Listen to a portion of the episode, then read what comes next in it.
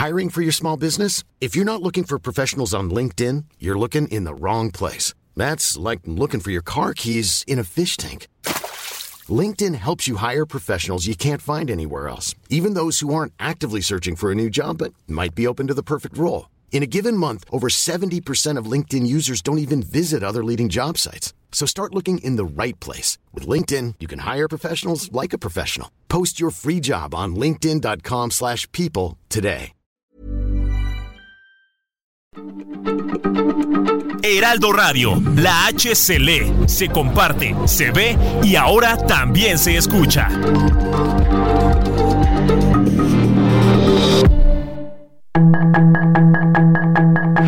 Tarde a tarde, lo que necesitas saber de forma ligera con un tono accesible. Solórzano, el referente informativo.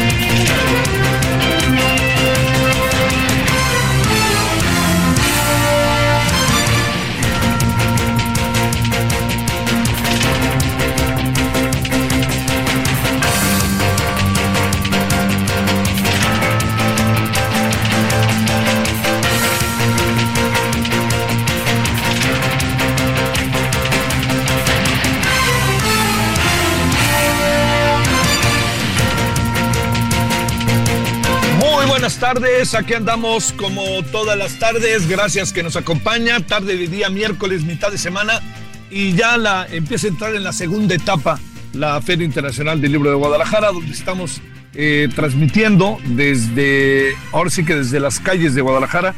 La verdad, como dice este, nuestro querido Armando, dice, el, asunto es, está en, en modo fil el tránsito de Guadalajara, porque sí, sí que está fuerte, ¿eh? muchas, muchas, este, eh, le diría yo, mucha, mu- mucho tránsito, mucho, este, mucha, mucho movimiento, ¿no? De, de la gente eh, en, en relación a que todos van rumbo a la expo, a lo que se suma una variable que es muy importante, y esa variable es que la zona hotelera ahora se concentra en esta zona, este, en esta zona de Guadalajara. Bueno, pues aquí andamos agradeciéndole muchísimo que nos acompañe. Gracias. eh, pues eh, como era de le saluda a servidor Javier Solórzano, 100.3 aquí en Guadalajara, 98.5 de FM en la Ciudad de México, Heraldo Radio, referente radio, y estamos aquí para reportarle, informarle, comentarle y para que participe usted con nosotros. Bueno, lo que le digo pues, de entrada es que como era de imaginar, la terna, por más que la terna fuera este, idónea, como se dijo esta mañana, terna idónea de la, de la, este, de, la Corte para sustituir al exministro Arturo Saldívar, que, este, que como sea, ahí quedó. Ahora sí que quedó anotado que tenía 169 asuntos que no, ter- que no concluyó y los tenía en su mesa y no sé qué hizo durante todos estos meses, ¿no? Porque pues estaban en su mesa. Bueno, pero este ministro que renunció, ya lo sabe, que corrió a los brazos de Claudia Sheinbaum, eh, le quiero decir que eh, todo lo que con él eh, pasó este, provocó que se nombrara a un, a un ministro, ministra, eh, para sustituirlo. Y el presidente dejó claramente establecido que serían tres. Este, la terna serían tres, tres mujeres. Dijo, y no le vamos a dar más vuelta, y así es esto. Bueno, esto que le digo eh, llevó a que el presidente efectivamente presentara su terna.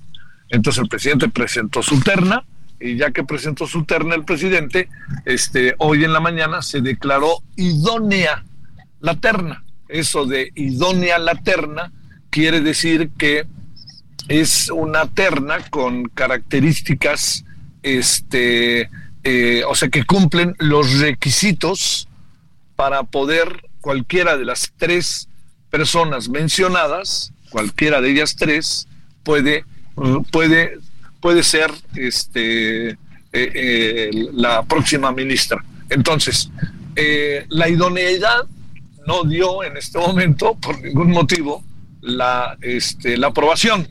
Recuerde que estas son aprobaciones que tienen que ver con una mayoría calificada.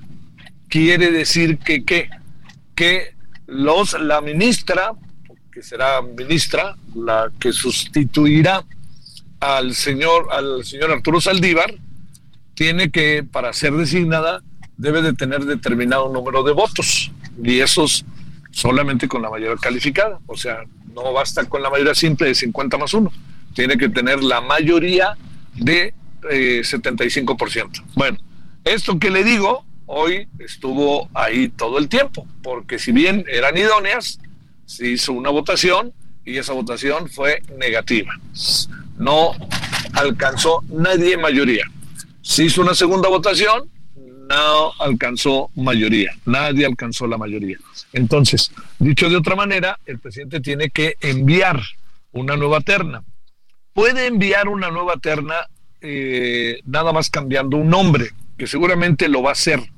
Yo no sé si alcance Lenia Batres y también la consultora jurídica, Teresa, pero yo sí creo que puede dejar a Berta, Alcalde, quien es la, eh, la que tuvo, como sea, más votos.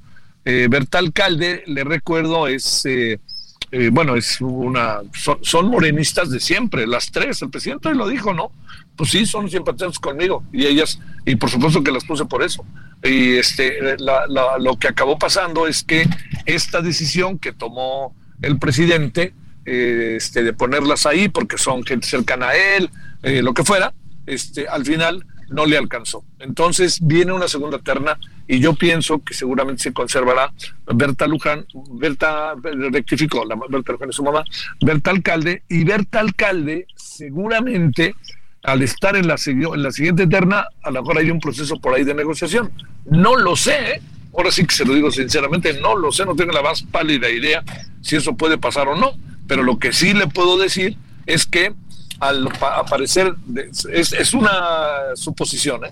al aparecer como segunda, pues a lo mejor puede adquirir más votos, etcétera. ¿Qué es lo que pasa si se da una ronda en donde se dice no a la, a la terna en una primera votación y no a la segunda a la terna, esta, esta segunda terna en una segunda votación. Lo que acaba pasando, ahí le voy, es que el presidente tiene la atribución de nombrarla. Y al nombrarla, pues ahora sí que va a nombrar a la que, pues a la que más le ayude, ¿no? Porque de eso se trata, eso es el presidente. Entonces, si nombra a la que más le ayuda o a la que quiere el presidente, ahí puede haber impugnaciones, pero de cualquier manera el presidente está echado a andar y ya tiene eso, eso que le acabo de contar, echado a andar a todo lo que da. Entonces, ya, ese es uno de los temas del día que es muy importante este mencionarlo. Bueno, luego, otro asunto de este día. Eh, el, el eh, señor Samuel García anda jugando a su gusto, dándole vuelta a las leyes, eh, en esto de que soy gobernador y ahorita no soy. Soy gobernador y ahorita no soy. Soy un día y ahí luego nos vemos. Ya mañana vengo. el, el, tema es que la verdad el Movimiento Ciudadano había sido tan, tan claro y hay que reconocerlo en desarrollar una estrategia buscando que no estuviera de por medio la, ilegal, la ilegalidad electoral, no adelantando los tiempos como los adelantó el presidente y que llevó al Frente Amplio por México a adelantarlos. O sea, todo este proceso de ilegalidad que ya conocemos, lo que le quiero decir es que Movimiento Ciudadano presumía, y me parece que con cierta razón, lo hacía Clemente Castañeda, lo hacía Salvador Corro, que ahora está enojadísimo con Movimiento Ciudadano, ¿eh? no pierda de vista lo que puede pasar aquí en Guadalajara. Y también este Clemente Castañeda, eh, todos decían nosotros, Verónica Delgadillo, este, también por ahí, este, eh, senadoras, senadores, ¿no? Que estaban ahí eh, echados para adelante en este sentido, diciendo no, no, nosotros no nos vamos a adelantar, nosotros vamos paso a paso, etcétera. Bueno, todo esto que le cuento, pues con lo que está sucediendo ahora, se ha presentado un proceso que me parece que es sumamente importante porque de alguna otra manera, con todos los jugueteos que anda haciendo este señor, el manojo de contradicciones llamado Samuel García, pues está de alguna otra manera violando la ley, ¿no? Y está dándole vuelta a la ley. Pero bueno, ya, eso, nadie se va a atrever el día de las elecciones a impugnar la elección de no ser que haya trampa, elección de Estado o alguna cosa así. Pero nadie se va a atrever. ¿Por qué? Pues porque todos tienen cola que les pisen. Entonces, si le reclamas al de junto, el de junto te va a decir, pues no marches, pues tú hiciste lo mismo, ¿no? Entonces, pues ahí sí, yo le diría, en esto estamos total y absolutamente, o sea, todos están en el mismo barco, para decirlo de manera clara. Bueno, con todo esto que le cuento, eh, lo que llama la atención es que eh, Samuel hace ruido y si no lo conocían ya lo conocen. Y luego también hay algo a mí que me llama muchísimo la atención, fíjese, no sé usted, pero el hecho de que Samuel diga que no, que este, que, que no, digo que, que él, que él este, es joven y no sé qué, y haga todos estos desplantes y lo de Fox, que le ayudó más de lo que se imagina, el propio, el propio Fox le ayudó, pero porque para qué quiere, porque luego le cerraron la cuenta Fox, etcétera, pero, y luego que la mujer, ¿no? Que es también una tuitera y una influencer se le llama, que palabrita, este, muy importante y todo el mundo la sigue, en fin. Bueno, todas estas cosas que, que le estoy mencionando le, le dan como se abuelo al señor Samuel. Y esas están ahí latentes. Ahora, a Samuel le dan vuelo eh, y lo conocen, que esto es importante. ¿Qué quiere decir? Que a Samuel, si no lo conocían, por todas estas cosas en el país, lo van conociendo. Son escándalos o son situaciones en donde, ese Samuel, ¿quién es? Ah, fíjese, yo ayer aquí a una mujer joven le preguntaba, ¿por qué vas a votar? Y me decía ella, no, pues no sé, y además, pues, bueno, yo soy, yo soy, yo nací en Michigan, aunque llevo como este 18 o 17 años aquí en México, este, tengo las dos nacionalidades, y le digo, pero nunca has pensado sacar tu credencial de elector, pues nunca le he sacado, es joven, tiene 21 años, ¿no? O sea, hace tres años la pudo haber sacado, pero pues no lo ha hecho, seguramente a ver si con todo lo que pase adelante, ojalá lo haga. Y le digo, ¿y por quién votarías? Eh? Dice, pues no sé, dice, yo por Samuel, porque ya viste que bien está Nuevo León. Me llamó la atención, me llamó la atención un comentario de esta naturaleza porque a lo mejor esto es algo que empieza a, gestarse en el imaginario colectivo. Y yo le diría, ¿por qué no le preguntan a Nuevo León cómo va el señor Samuel García? ¿Por qué no le preguntan cómo va el tema de la inseguridad? ¿Por qué no le preguntan cómo va la percepción ciudadana con el hecho de que éste haga las cosas peor que el Bronco y que haya dicho que el Bronco, que él nunca haría lo que hizo el Bronco? Entonces, si, si, si nos atenemos a esto, pues usted, a todos nos queda muy claro que lo que está pasando en este sentido es algo verdaderamente, este, me atrevo a decir, verdaderamente infame, ¿no? Para lo que sucede en, Nuevo León. Entonces, bueno, ahí, ahí lo dejo porque algo que me parece importante es que, que no perdamos de vista que esto que está sucediendo mueve un poco las piezas. Dice la señora Claudia Sheinbaum que fue a ver al presidente y que hablaron de asuntos cotidianos, que aprovechó que iba a ver a Alejandro Esqueri, que vio al presidente y, lo vio porque dice que el presidente le dolía una pierna o algo así, que, que estaba malo de una pierna, entonces lo fue a ver, preguntó y platicaron. Eso es lo que dice Claudia Sheinbaum de la reunión con el presidente, que sin la menor duda es inusual, ¿no? No, no se acostumbra, se supone que ya hay una, este, una, una, una división real, el mando ya está en otro lado, pero también le quiero decir algo, ¿eh? tampoco nos regodiemos con el asunto, porque puede ser que la propia este, Claudia, que todo lo que dice Claudia sea totalmente cierto. ¿eh? Y ahí sí yo le diría, hay que ser sumamente cuidadosos, hay que ser, tampoco exageremos ciertas cosas, etcétera, etcétera, etcétera. Bueno, con todo esto que le digo, más o menos ahí le planteo que Samuel se asoma y hay inquietud porque la señora Xochitl Galvez se anda enquistando. ¿Qué quiere decir que se anda enquistando? Que se anda moviendo poco en función de las últimas encuestas.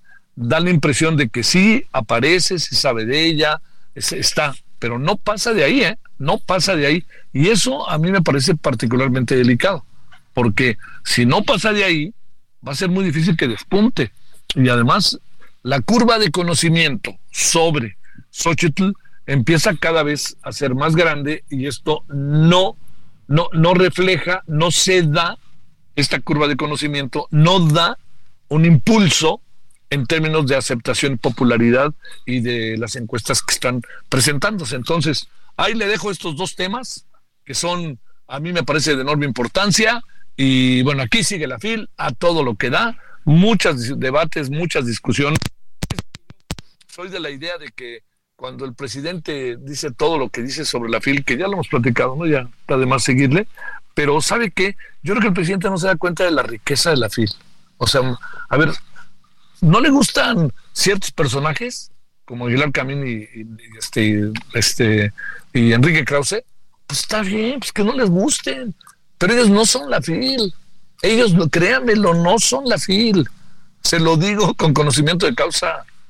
A ver cómo se explica. El lunes yo en una mesa, el martes, perdón, el lunes, martes, el lunes, eh, el, el martes, perdón, en una mesa, en donde estábamos personas platicando con el sindicato de trabajadores este, académicos de la Universidad de Guadalajara. Y platicando, oigan, sí, que no sé qué, que, que este, a ver, el, Estado de Derecho, un debate, en un debate verdaderamente interesante. ¿eh? Bueno, eso forma parte del pensamiento y de las actividades de la FIL. Luego, hay, hay alguien que presentó un libro, Natalia Lafourcade, vino a presentar su libro. No me digan que Natalia Lafourcade es anti López Obrador o anti 4T. no, no veo que sea por ahí, la verdad, ¿eh? La verdad que yo no, no alcanzo a apreciar que todo esto que se dice, todo esto que se plantea, sea, sea ya, sea como una, una constante, diría yo, en la, en la FIL. Hay gente que viene a presentar obras de arte, este, eh, ah, hay gente que viene a, eh, hay, hay gente que viene a presentar, hay gente que viene a presentar este, obras de arte, eh, libros sobre novelas, etcétera. Así que entonces tampoco nos quedemos ahí tan encerrados. Y yo se lo digo también a los seguidores del presidente, que entiendo que son muy, este, muy entregados, etcétera. La verdad, la verdad, se los digo, no es así. Hay otras cosas que a lo mejor sí son así, ¿eh? pero en este caso, créanme, no, no, no es el caso, sinceramente se lo digo, de, de una fil que, que sea aquí el complot de la derecha. Aquí además hay pensadores de izquierda, hay, hay este, políticos de todos los partidos de México, viene hasta la gente de Morena, ahí está Paco Ignacio Taibo con ese precioso stand que tiene desde Fondo de Cultura Económica. Entonces yo creo que no, no, no, no, yo no le entro a ese tema, sí se lo digo, y sí creo que el presidente en tiene una visión equivocada. Esa es mi impresión. Pero bueno, oiga, bueno, son, vamos a hacer una cosa, eh, yo aquí caminando por las calles de Guadalajara, tránsito por doquier, ¿eh? pero ya estamos aquí casi en la puerta de la, de la FIL. Entonces, si le parece, por lo pronto vamos a presentarle un resumen y vamos a alargar ahí nuestros tiempos para, como lo hemos hecho todos estos días, hablar de Acapulco y no dejar de hablar de Acapulco. Bueno, vámonos con un resumen. Les saluda el servidor Javier Solórzano. Estamos aquí en Guadalajara y estamos a las 7, a las 19 horas con 17 minutos en la hora del centro. La información de último momento en el referente informativo.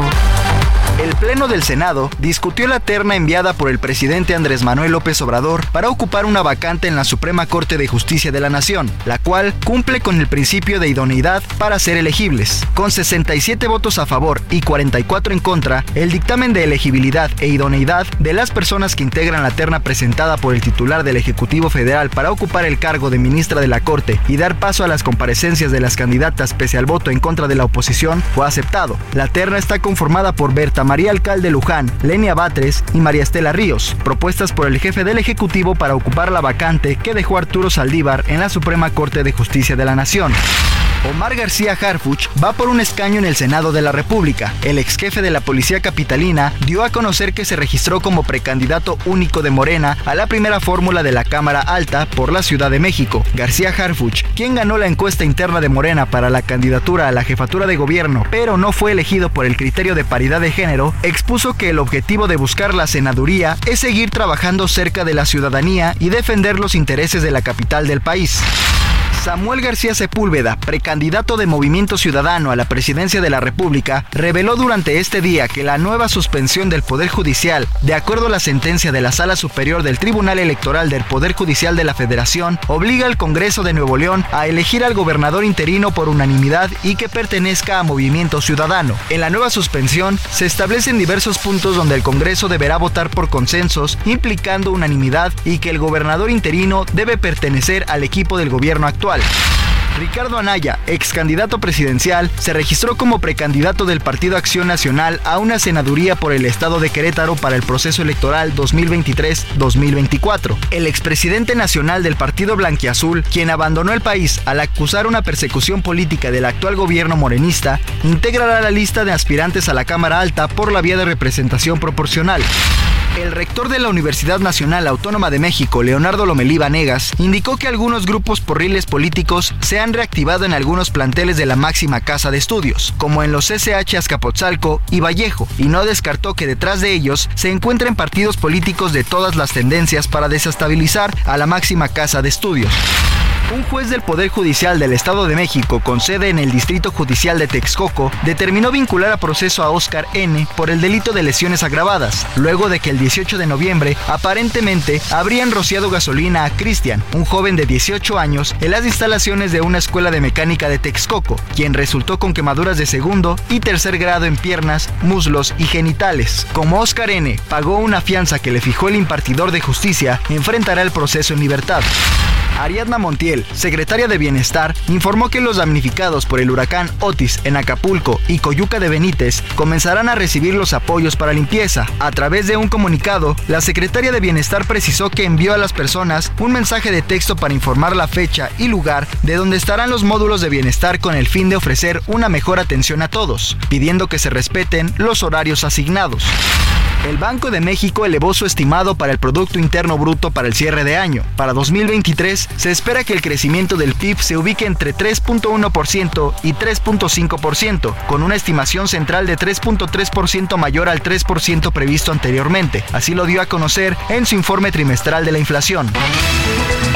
Sus comentarios y opiniones son muy importantes. Escribe a Javier Solórzano en el WhatsApp 5574 50 13 26.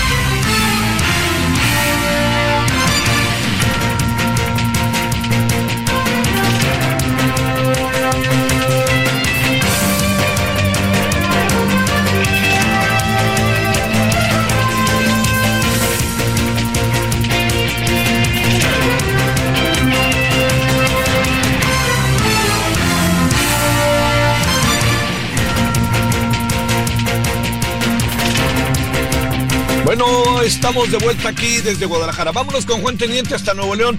Mi querido Juan, qué relajo se trae ese gobernador que le da más a las leyes, no se las puede, no le puede dar, ¿no? A ver, ¿cómo van las cosas, Juan? Adelante, Juan. No, no, no, no me está escuchando ahí en cabina, a ver, por favor. Juan Teniente, ¿me escuchas? Adelante. ¿Ya pasó el reporte, Javier? Sí, adelante, estamos al aire ya, Juan. Ah, buenas noches, que no te escucho. Aquí en el Congreso del Estado de Nuevo León hay una gran trifulca. Entró, entraron más de 300, 400 ciudadanos cuando la capacidad en galeras es de 200. Reventaron la puerta, la quebraron, abrieron la puerta a empujones, ingresaron al pleno, ingresaron a galeras. Están tratando de evitar que se dé eh, el dictamen para nombrar al gobernador interino. Los eh, diputados emesistas han solicitado que se cancele porque no están las garantías de seguridad y eh, los diputados del PRI y del PAN continúan con la lectura del dictamen. Hay muchos nombres, hay más de 30 personas que fueron sumadas a la lista. Hubo golpes, hubo eh, también, eh, no se sabe si fue una bomba de gas o bien un extintor el que soltaron desde galeras lo que ha provocado inclusive agresiones y golpes entre los ciudadanos y algunos trabajadores del Congreso del Estado. De esta manera eh, se, continúa, se había manejado que se iba a suspender la sesión, pero los periodistas continúan con la lectura del dictamen para sacar hoy al gobernador interino. ¿Qué es lo que puede suceder? Que de no ser favorable el dictamen hacia algún militante, trabajador del gobierno del Estado perteneciente a Movimiento Ciudadano, esto puede caldear más los ánimos y provocar una situación más, más peligrosa para los que están aquí en el Congreso del Estado. Javier. Oye, muy en breve nada más te pregunto, el este el, el, lo que está pasando ahí es en defensa o en ataque al gobernador. Mira, es en es, es eh, eh, a favor. ¿Qué es lo que, que están haciendo los diputados? Nombrar al gobernador interino no respetando las aparentes dos suspensiones que se promulgaron tanto el Tribunal, la Sala Superior de Justicia y el Poder Judicial. Y de esta manera todos están en contra del PRI del PAN y a favor del gobernador. Aunque no han manifestado su, su, su inclinación hacia Samuel García, es obvio que no quieren que se dictamine eh, con una persona que no sea de Movimiento Ciudadano o empleado de la actual administración gubernamental. Javier. Qué cosa, ¿quién lo iba a creer? Bueno, al ratito volvemos a hablar, Juan, gracias. Estaremos al pendiente de lo que sucede aquí en, aquí en el Congreso del Estado. Gracias. Pausa. El referente informativo regresa luego de una pausa.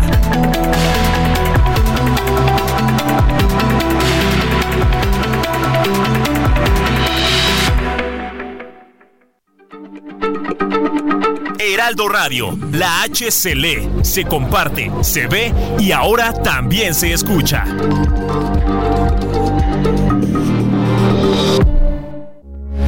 Heraldo Radio, con la H que sí suena y ahora también se escucha.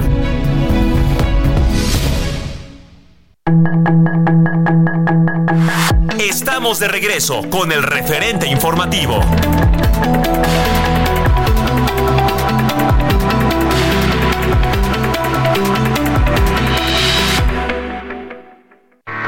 Aprovecha un mes lleno de ofertas exclusivas y experiencias únicas con Ford Territory. Estrénala a 24 meses con tasa de 9.99% y seguro sin costo. Visita a tu distribuidor Ford más cercano. Consulta términos y condiciones en Ford.mx, vigencia del 1 al 30 de noviembre de 2023. Heraldo Radio, una estación de Heraldo Media Group. Con la H que sí suena y ahora también se escucha. Vive un mes lleno de ofertas exclusivas y dinamismo con Ford Escape híbrida. Estrénala a 24 meses sin intereses más seguro promocional. Visita a tu distribuidor Ford más cercano. Consulta términos y condiciones en Ford.mx, vigencia del 1 al 30 de noviembre de 2023. En el referente informativo le presentamos información relevante. Senado aprobó terna enviada por López Obrador para elegir a nueva ministra de la Suprema Corte de Justicia de la Nación. Samuel García afirmó que su suspensión obliga al Congreso de Nuevo León a elegir a gobernador interino de Movimiento Ciudadano. Omar García Harfuch buscará ser senador de Morena. Ricardo Anaya va por senaduría de Querétaro. Capturan a El Tartas, jefe de plaza del cártel del noreste de Nuevo Laredo. Vincularon a proceso a Oscar N., joven que prendió fuego a Cristian Carranza en Texcoco. La OCDE elevó la previsión de crecimiento económico para México al 3.4% este 2023. Jamás está dispuesto a prolongar la tregua con Israel otros cuatro días. Jamás afirma que tres rehenes argentinos murieron durante bombardeos. Sus comentarios y opiniones son muy importantes. Escribe a Javier Solórzano en el WhatsApp 5574 501326. Acuérdate de Acapulco, de aquellas noches, María bonita, María del alma. Acuérdate en la playa, con tus manitas, las estrellitas las enjuagas. Tu cuerpo de la mar juguete, nave al garete, venían las olas, lo columpiaban. Y mientras yo te miraba, lo digo con sentimiento, mi pensamiento me traicionaba. Bueno, estamos escuchando, como usted seguramente identifica, a Natalia Lafourcade, que es una cosa padrísima. Pues fíjese que Natalia Lafourcade hizo un proyecto muy interesante. Y ese proyecto lo hizo libro que se llama De todas las flores. El libro lleva el nombre de este disco más reciente que tiene. Entonces, de, eso, por eso es que quisimos hoy mostrarle las otras muchas caras que tiene la, la FIL.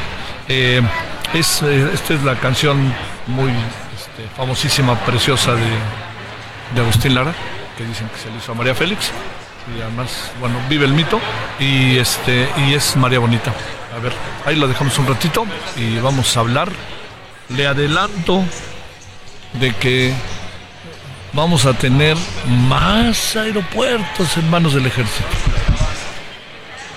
Me arrodillé para besarte y así entregarte toda mi vida.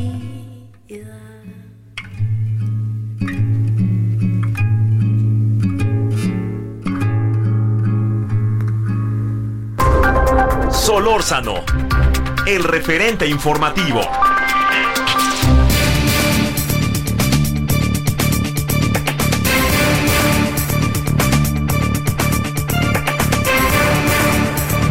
Bueno, estamos eh, de vuelta, ya estamos aquí en, eh, eh, la, FIL, ¿no? En el stand del Heraldo de México, de radio, este, radio, radio, sí, televisión, ya le contaré yo al rato lo que vamos a hacer.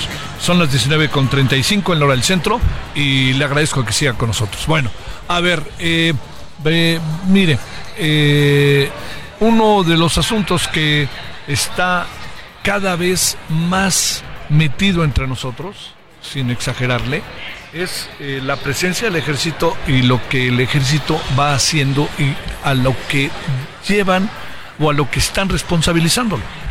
Entonces, le doy un dato. Y un dato bueno, ¿eh? Fíjese que, ni más ni menos, que ahora el ejército se encarga de cada vez más aeropuertos. Bueno, le hemos pedido a la muy querida Rosario Avilés que nos diga cómo ve ella las cosas. Ella es especialista en transporte aéreo e industria aeronáutica. ¿Cómo la ve? Querida Rosario, no vais a decir que se los dije otra vez, ¿eh? sí, la verdad es que yo también estoy sorprendida porque Digo, ya eran bastantes con los que eh, había, eh, ya tenía la, la Sedena adjudicados, ¿no? Igual que por otro lado, pues la Marina, este, entonces con esos dos nuevos grupos, más otro más que se hizo de eh, aeropuertos y servicios auxiliares con Motengil, pues eran tres grupos aeroportuarios que se suponía iban a equilibrar la participación pública con la privada, con los otros tres grupos privados aeroportuarios que ya conocemos, que son Azur, eh, OMA y GAP. Bueno, pues el tema es que ahora sí ya son muchos más para la Sedena. Eh, ayer salió en el diario oficial eh, la adjudicación de Euroapan, Puebla y Palenque que bueno pues Palenque ya sabemos está ahí cerquita del rancho.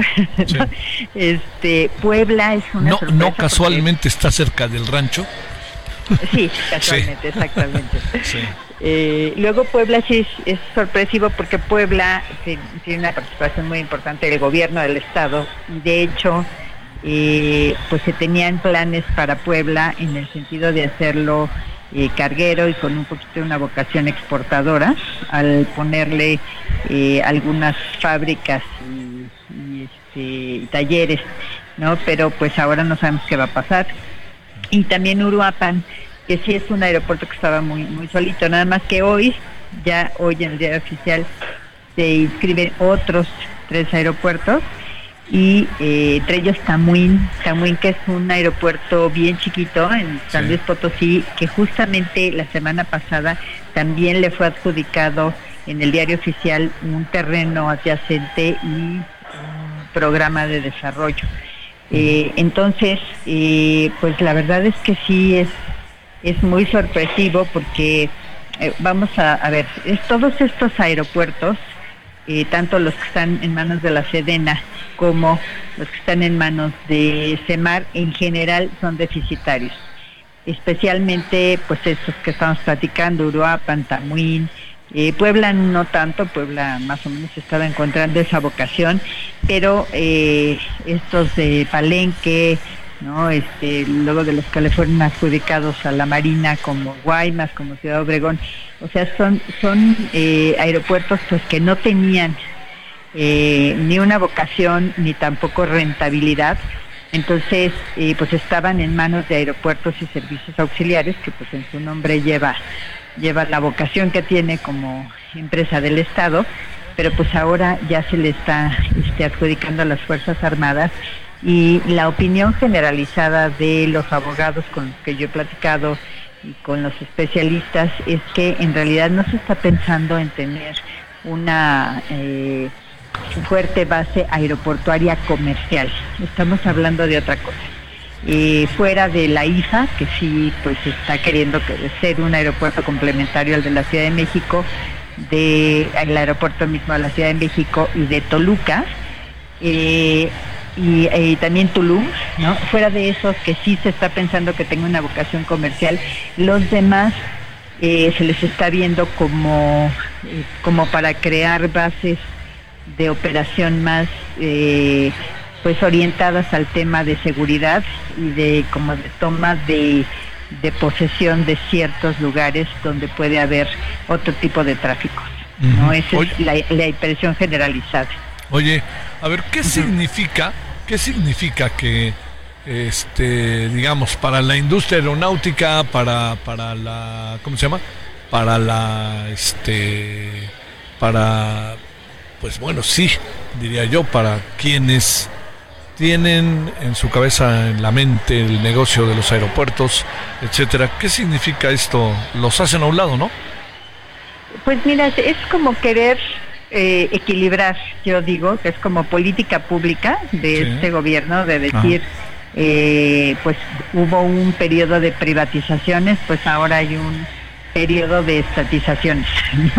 Y, me refiero a estatizaciones no porque no estuvieran ya en manos del Estado, me refiero a estos aeropuertos que estaban en manos de aeropuertos y servicios auxiliares, sino como para blindarlos y dejarlos en manos de las Fuerzas Armadas para que en el futuro no eh, sean privatizados otra vez. Esa es la lectura, ¿no?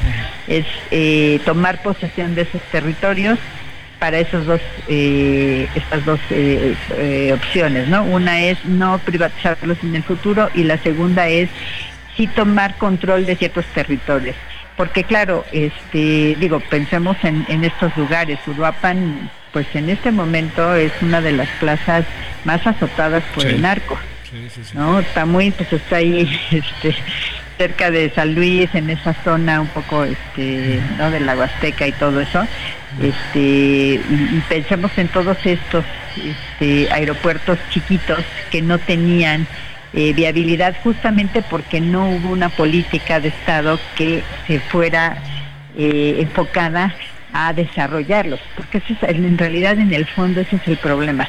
O sea, son aeropuertos que se dejaron de, de utilizar que en algún momento cuando se construyeron eran como el logro del gobernador en turno, por ejemplo Colima, ¿no? Este o, estos este, de los que hemos hablado ahora, ¿no? Ciudad Obregón, etcétera, este que en su momento pues eran como el orgullo del gobernador de ya pusimos un ya tenemos un aeropuerto nuevo, pero que al final este pues no tuvieron rentabilidad porque pues no tenían, no, no se les apoyó y no se les eh, dio una vocación para que tuvieran suficiente rentabilidad.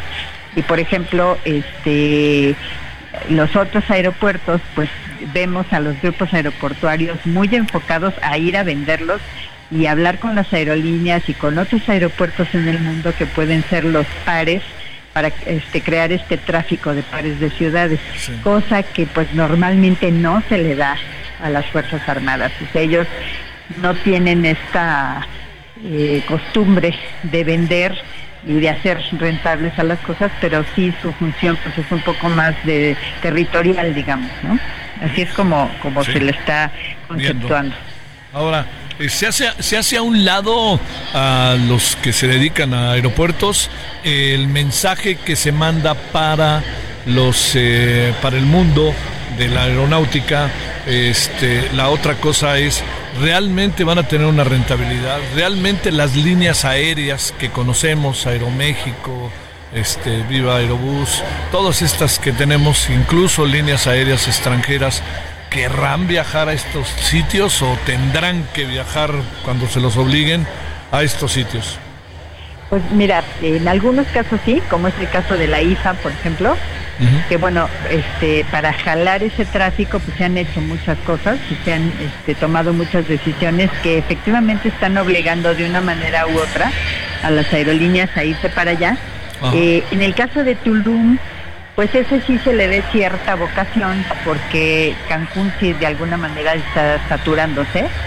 Eh, y, la, y el lugar donde está puesto, pues es justamente eh, como el otro cabo de la Riviera Maya, es la parte más al sur, pero para allá está creciendo esta zona hotelera. Entonces, digamos que ese, ese se ve como con buenas perspectivas.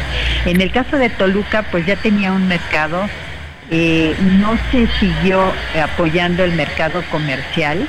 Esto pareciera ser que no lo quieren hacer hasta que la hija no, no realmente esté operando bien, pero tiene eh, la otra vocación que es la, aviación ejecutiva, que ahí pues funciona sí o sí.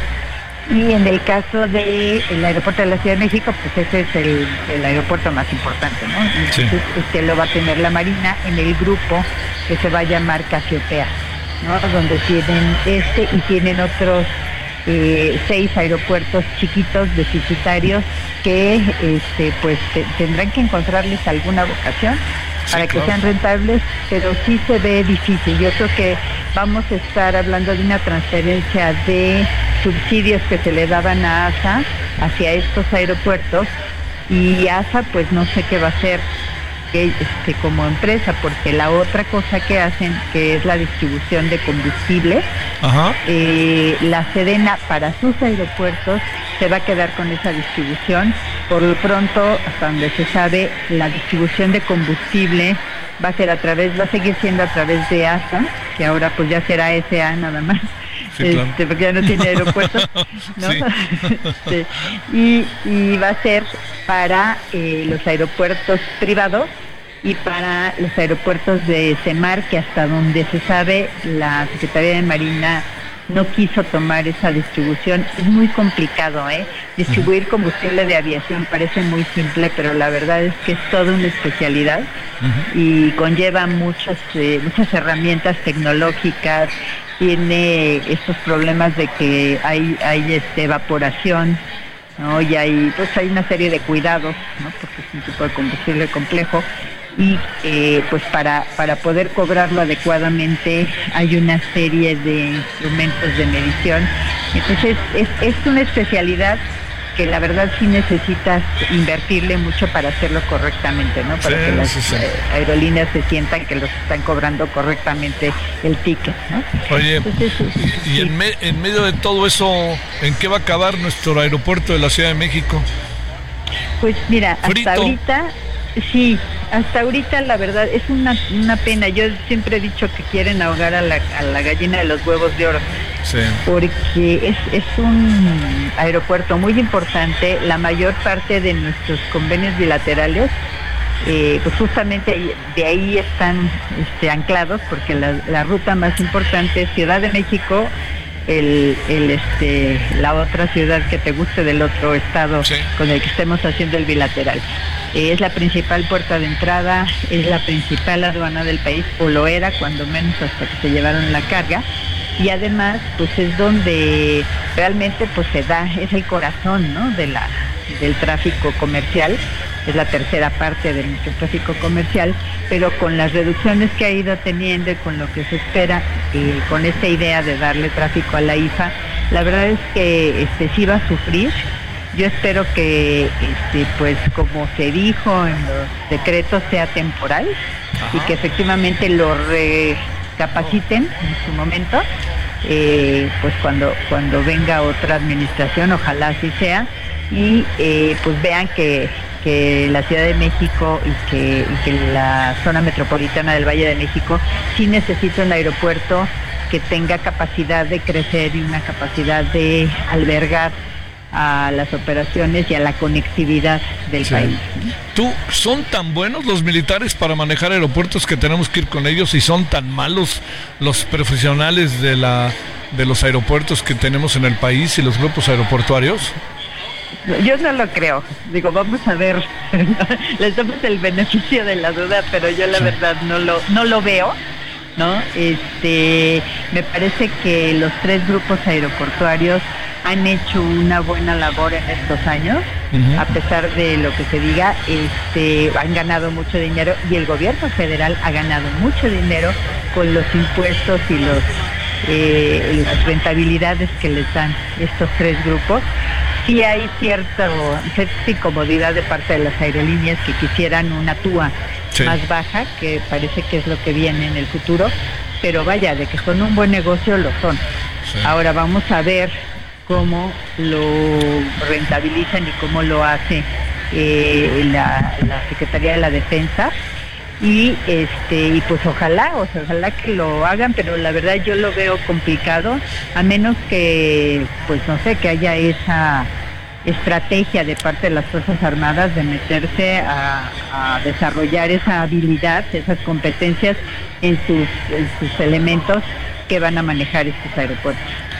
Bueno, Rosario, pues este, espero que no hablemos pronto para que nos vuelvas a decir, se los dije. Sí, sí, sí, caray, qué pena, son puras malas noticias, ¿no? A ver, ¿qué más puede pasar? que le dejen de dar dinero al aeropuerto internacional de la Ciudad de México y que nos ahoguemos allá y que sea como ahora entrar a la línea a, un, a una de las estaciones del metro en hora pico? Pues mira, yo no quisiera este, hacer pronósticos malos, Este, porque, porque luego les damos ideas. Mejor, déjalo así, hay, que pensar que, que va a funcionar, que la Secretaría de Marina lo va a hacer bien y este y que pues ojalá que en el futuro tengamos un, aeropuerto de la Ciudad de México bien manejado con toda su capacidad. Eh, y, que de veras y eso sí de verdad los creo yo creo que la siguiente administración deberá repensar qué hacemos con el, la zona metropolitana del Valle de México porque sí necesitamos un aeropuerto que le sirva a toda la zona metropolitana y no es el AIFA y no es el iPhone. Te mando un gran... Yo creo que tiene que ser de otro modo, sí. Gracias. Te, mando un gran saludo, Rosario, como siempre, y muchas gracias. Igualmente, un abrazo. Gracias para ti. Gracias. Todas las veces que hablamos con Rosario nos es un poco crónica de lo ya no queremos ni hablar con ella, ¿no? Ni pensar porque de todas todas latina, pues todo va diciendo lo que va a pasar. Nos dijo esto de los aeropuertos, nos dijo también qué iba a pasar con algunos de ellos este en algunos estados, etcétera. Bueno, vámonos con Federico Guevara allá hasta Chihuahua. Federico, terrible noticia, cuéntanos, por favor. Efectivamente, Javier, terrible la noticia.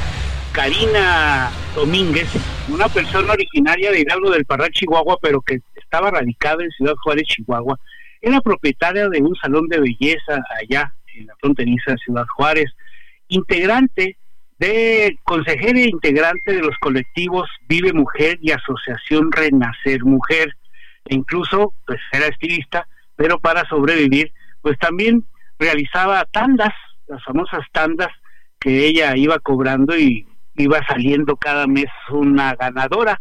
Pues precisamente salió hace el 16 de septiembre, salió a cobrar unas tandas y hasta el día de hoy la Fiscalía Especializada en Atención a Mujeres Víctimas del Delito por Razones de Género localizó el cuerpo sin vida de una mujer eh, enterrado en un yonque en la colonia Anapra, allá en Ciudad Juárez. La colonia Anapra es una, una, una colonia muy peligrosa con muchos conflictos en Ciudad Juárez y presumiblemente hasta este momento no han eh, dado una declaración oficial, pero miembros de esta asociación y familiares de esta mujer ya dijeron que sí se trata del cuerpo de ella. Lo curioso es que el vehículo de esta señora estaba en un yonque y ya estaba siendo desmantelado para ser vendido por piezas y en otro yonque se encontró una fosa donde fue encontrada esta mujer eh, y insisto, estaba cobrando estas, estaba haciendo estos cobros de las tandas y pues comentaron que de manera interrumpida se hicieron análisis para dar con la búsqueda y finalmente por las cámaras de vigilancia se realizó eh, eh, un primer cateo en donde se obtuvieron estos responsables. Se espera que mañana ya se oficialice, Javier, esta situación de identidad de la presunta hasta ahora eh, cuerpo de esta de esta activista, pero ya insisto, los grupos a los que ella pertenecía y sus familiares han dado fe de que se trata de esta persona. Híjole, bueno, muchas gracias y muy buenas noches. Buenas noches. Gracias allá hasta Chihuahua. Este, mire nomás, ¿no? Allá con Federico, bueno. Bueno, oiga, este, vámonos a ir a la pausa, pero antes de la pausa le cuento, a ver, vamos eh, a transmitir hoy, eh, así tal cual se lo cuento para que sepamos cómo va a ser. Vamos a transmitir ya desde hoy en televisión, que nos da muchísimo gusto. Eh, y vamos a transmitir como 45 minutos. La razón, créame que son técnicas, porque transmitimos desde aquí, desde la FIL y eh, apagan todo auténticamente a las este, 10 de la noche. Entonces, pum, ahí. Y también este, agradecerle profundísimamente, en verdad se lo digo, a la UDG, a los trabajadores de la UDG, que nos han puesto todo a la mano para poder llevar a cabo el noticiero. Así que en verdad, en verdad, muchas, muchas gracias. Y este, y bueno, como le decía yo hace rato, ya se sabe que no va a haber por lo pronto terna. La terna ha sido rechazada. Ya veremos qué pasa en el segundo tiempo del partido. Por cierto, el León le va ganando al América 2-1. Pausa. El referente informativo regresa luego de una pausa.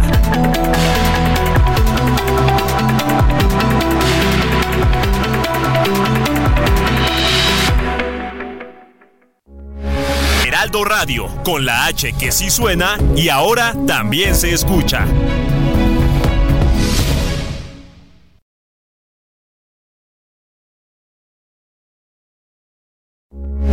Heraldo Radio, con la H que sí suena y ahora también se escucha.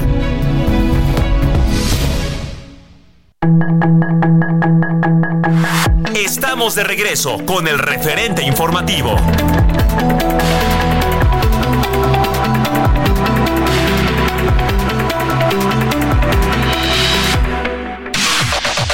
La información de último momento en el referente informativo.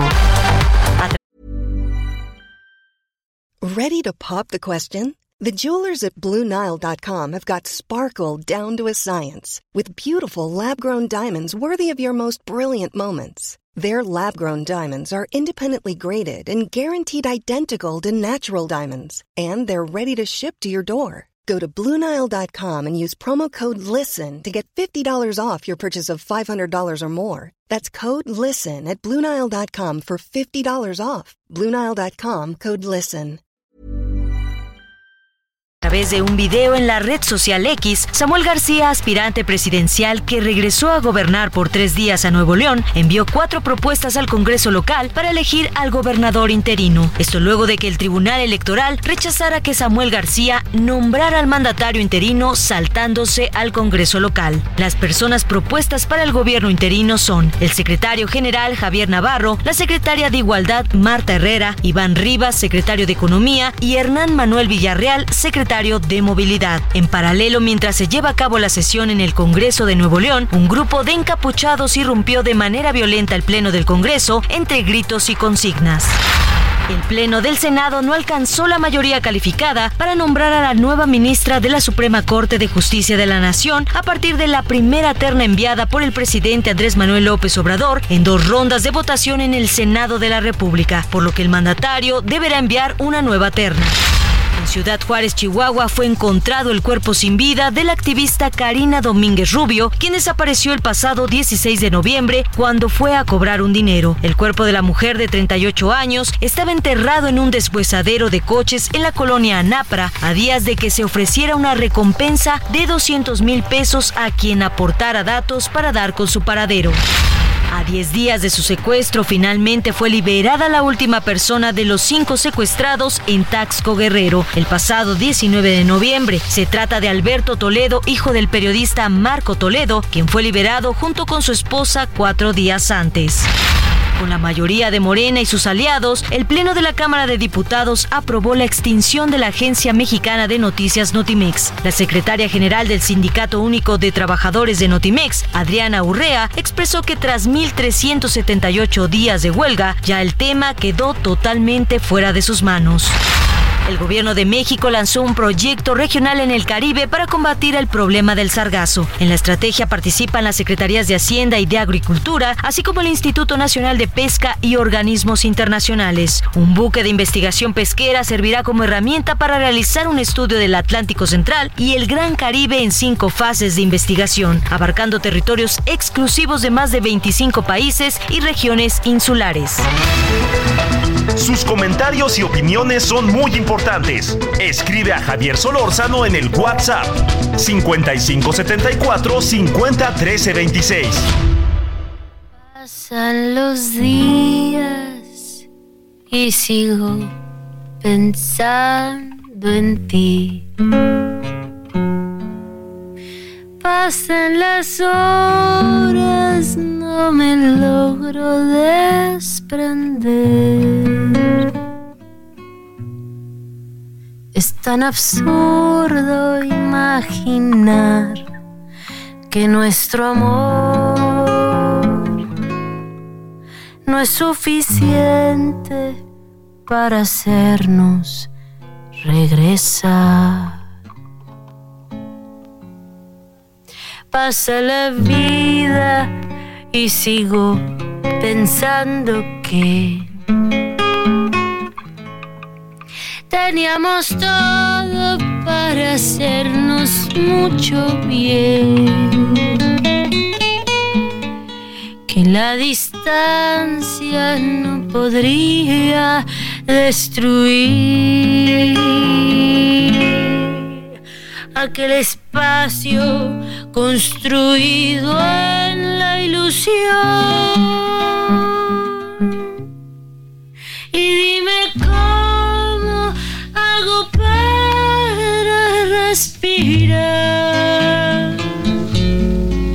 en este mundo tan vacío que queda en mí. ¿Dónde ha quedado aquel encanto entre los dos?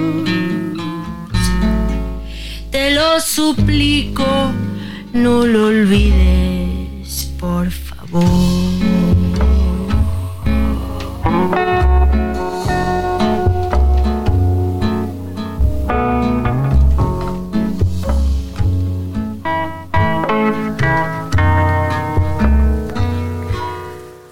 Pasan los días y sigo pensando en ti.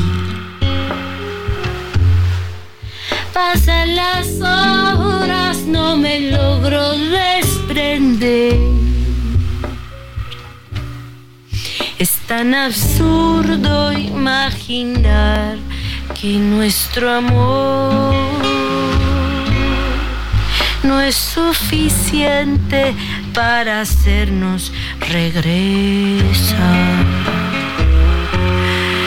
Pasa la vida y sigo pensando que teníamos todo para hacernos tanto bien que la distancia no podría destruir aquel espacio construido en la ilusión. Y dime cómo, dime cómo hago para respirar en este mundo tan vacío que queda en mí. ¿Dónde ha quedado aquel encanto, aquel encanto entre los dos? Te lo suplico, no lo olvides, por favor. Solo quiero quererte, yo solo quiero abrazarte en universo loco, mirarte crecer y en la distancia amarte. Solo quiero quererte, yo solo quiero besarte. En esta nuestra despedida, mirarte arrancar y en la distancia amarte. Solo quiero quererte, yo solo quiero abrazarte. Universo loco, mirarte. Aquí estamos de vuelta escuchando a Natalia Lafourcade que ayer presentó, antier o antier presentó su libro que está basado precisamente en, eh, en- su último disco, ¿no? Es una extensión. El disco lo hizo libro también. Esto se llama De todas las flores, el libro, este, el disco, y esto se llama una muy bonita canción que se llama Pasando los días. Es Natalia Lafourcade. Que la distancia no podría destruir. Solórzano, el referente informativo.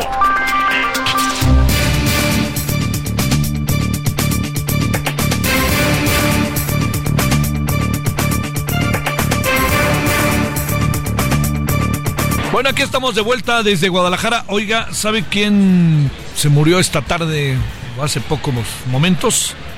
Henry Kissinger. Mucha gente a lo mejor dirá, yo pensé que estaba muerto, porque pues, es un hombre muy longevo, fue un hombre muy longevo.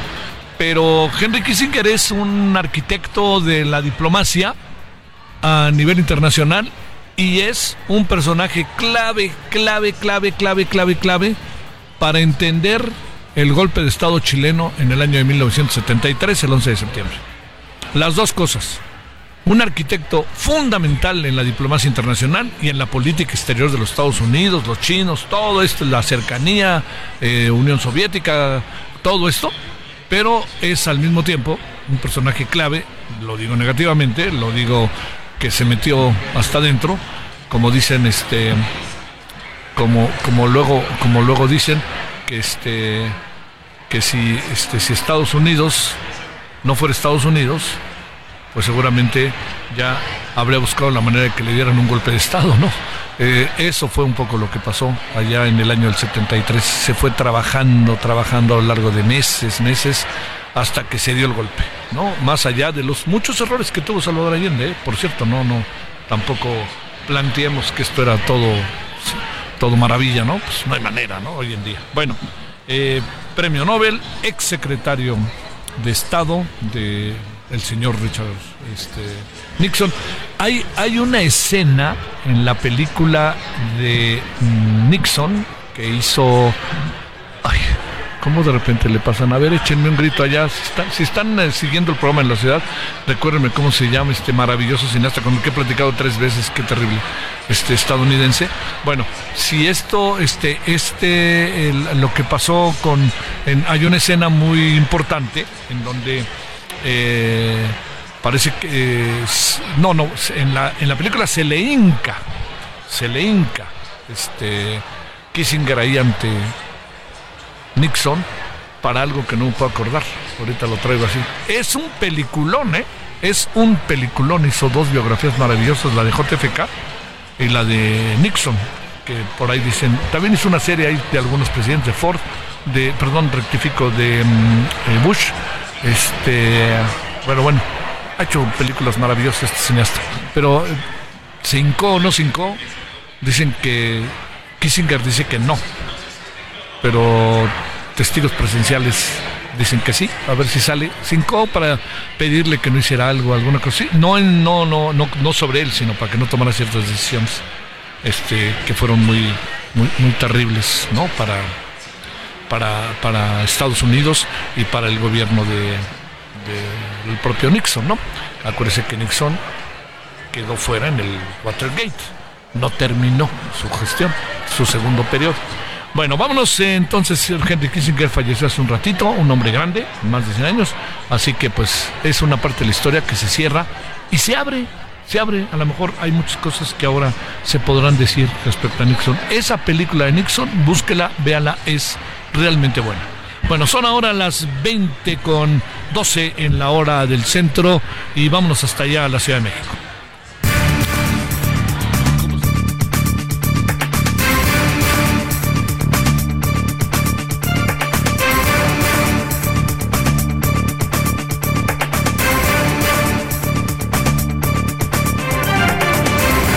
Bueno, aquí estamos de vuelta. Escuchó usted que dije cómo se llama, ¿verdad? Bueno, ahí, porque adelante, aquí, ¿cómo se llama? Bueno, que es increíble. Iba a ser una película sobre los zapatistas. Platicó con su servidor en este 70, 93, 94, como por ahí de octubre del 94. Tuvimos una larga y pero poderosísima conversación. Bueno, Ernesto Guerra es analista político. Ernesto, te saludo con gusto. ¿Cómo has estado? Bien, muy buenas noches, estimado Javier.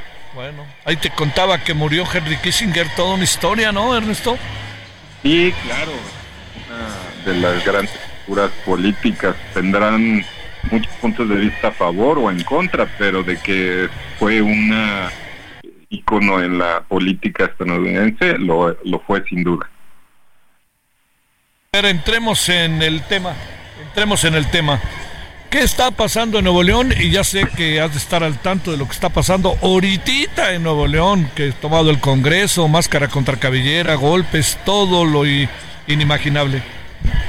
Bueno, mira, eh, importante decir que se está llevando a cabo la sesión del Congreso en donde la Comisión de Gobernación eh, del Congreso ha presentado un dictamen donde, bueno, pues eh, pone a consideración varias cosas importantes.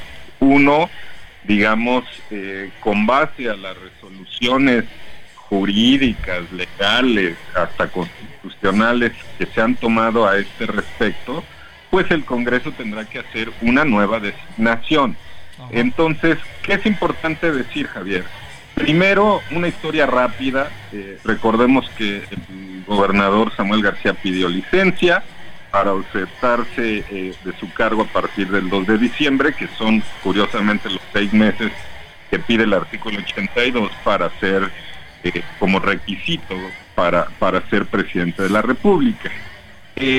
hubo una primera designación, eh, por parte del Congreso, fue impugnada porque designaron a Arturo Salinas Garza y bueno, se inconformaron entre ellos él mismo y presentó eh, controversia y acción de inconstitucionalidad ante la Suprema Corte, luego se fue en materia de amparo y también metió muchos recursos en el Tribunal Electoral y hasta en el INE hoy nos enteramos que hizo una consulta. Bueno, esa es digamos la historia eh, jurídica la Suprema Corte concedió la suspensión y dijo pues que ni para el Dios ni para el diablo, es decir, ni Javier Navarro, que es la propuesta del gobernador, ni Arturo Salinas Garza, la primera propuesta del eh, Congreso local de Nueva León. Bueno, esto se complementó por el, eh, la resolución del Tribunal Electoral, quien dijo que Arturo Salinas era inflexible y que, bueno, pues el nuevo tendría que haber una nueva designación. ¿Qué es lo que estamos viendo hoy, Javier? En este momento se está llevando a cabo la sesión a, tumbos porque, bueno, fue interrumpida, fue aquí por simpatizantes eh, de, dicen que eran de Movimiento Ciudadano, eso no está constatado, pero entraron a la fuerza y trataron de reventar la sesión.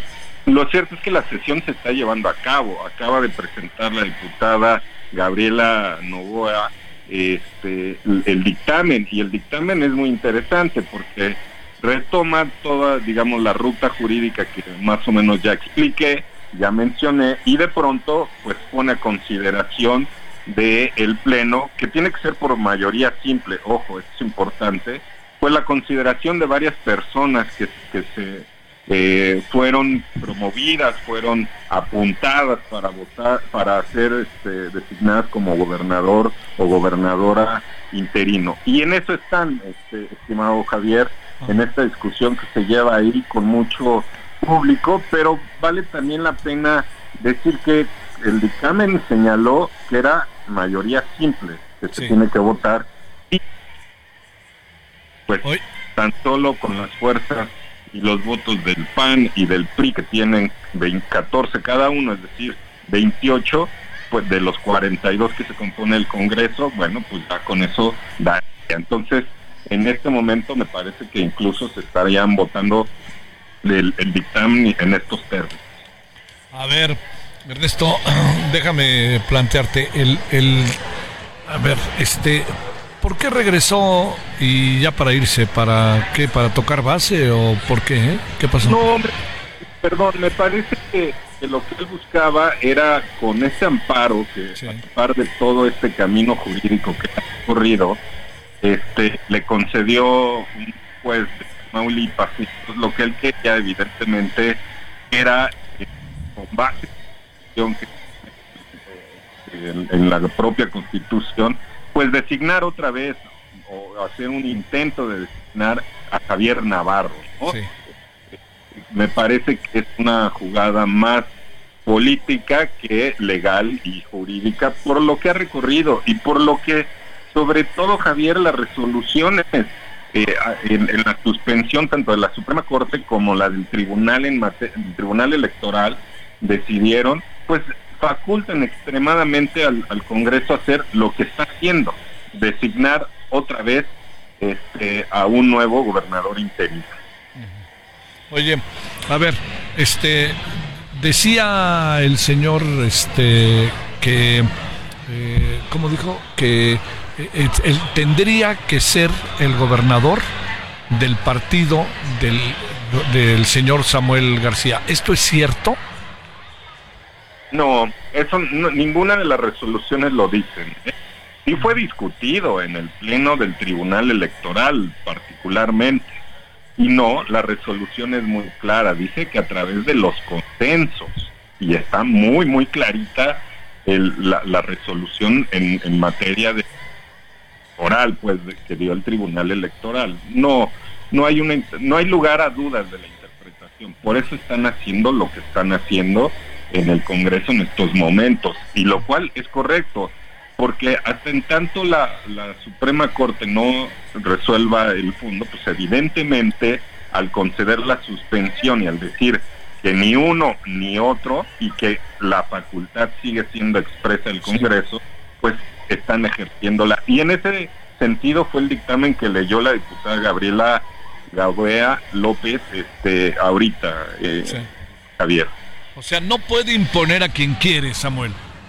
No, pues digo, la ley es la ley, la constitución es la constitución, ¿no? No le demos vuelta. Él tendrá su interpretación, desde luego, muy respetable, pero pues la constitución es muy clara y las resoluciones son para acatarse, Javier, no para este, interpretarse, ¿no? Este, entonces, bueno, pues ahí está muy claro a quién le toca este, la designación ante una licencia de seis meses.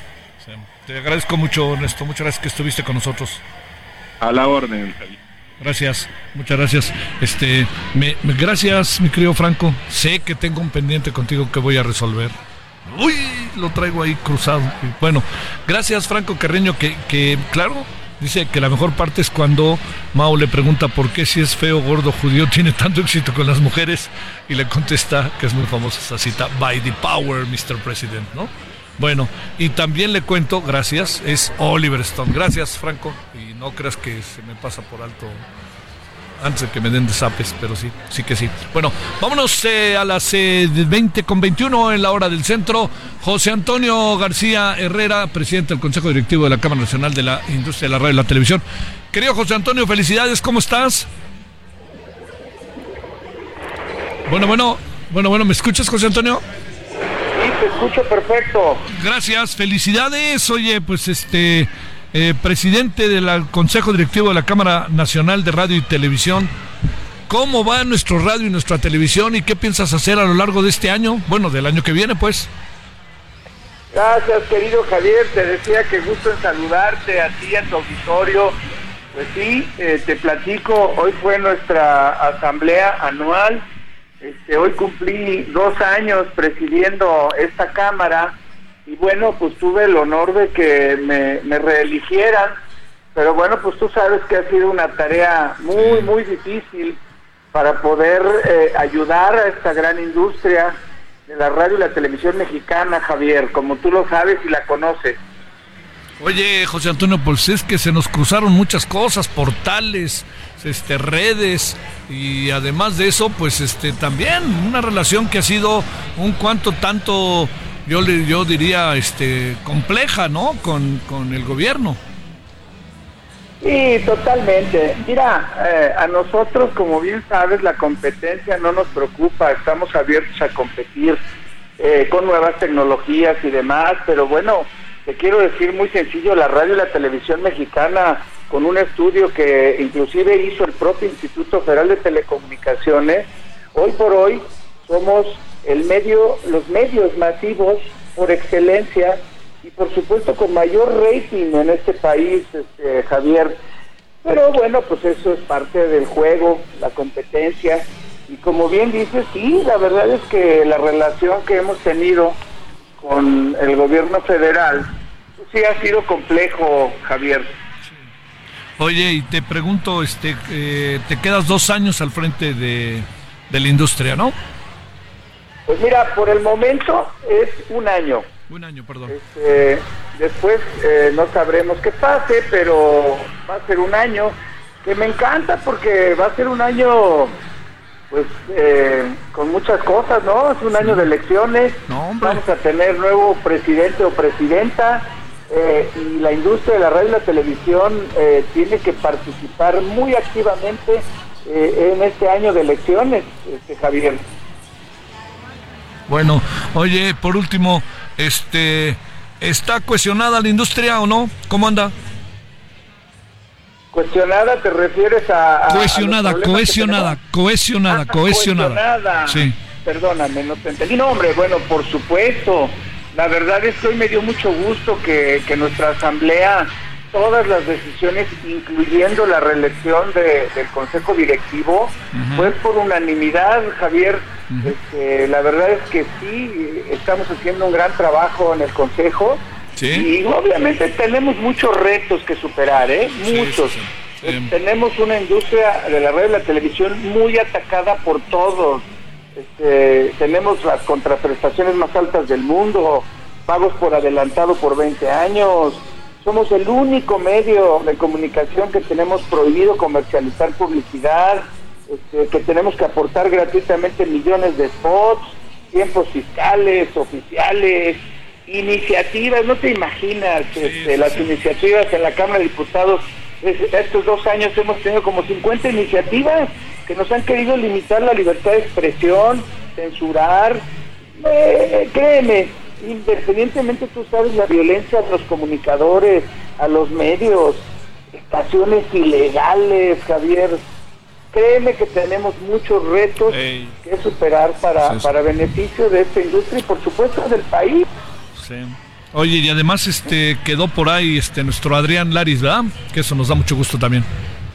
Claro, la verdad es que Adrián es nuestro presidente del Consejo Consultivo, el gran amigo y gran colaborador en, todas estas labores que realizamos como Cámara, Javier. Te mando un gran saludo y felicidades, José Antonio. Gracias. Te mando un abrazo, Javier. Gracias. Pausa. El referente informativo regresa luego de una pausa.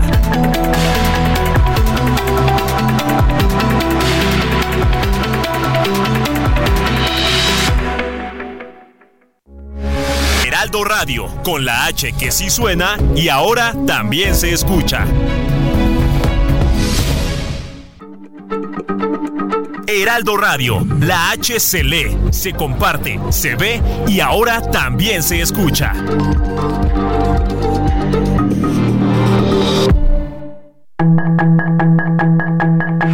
Estamos de regreso con el referente informativo.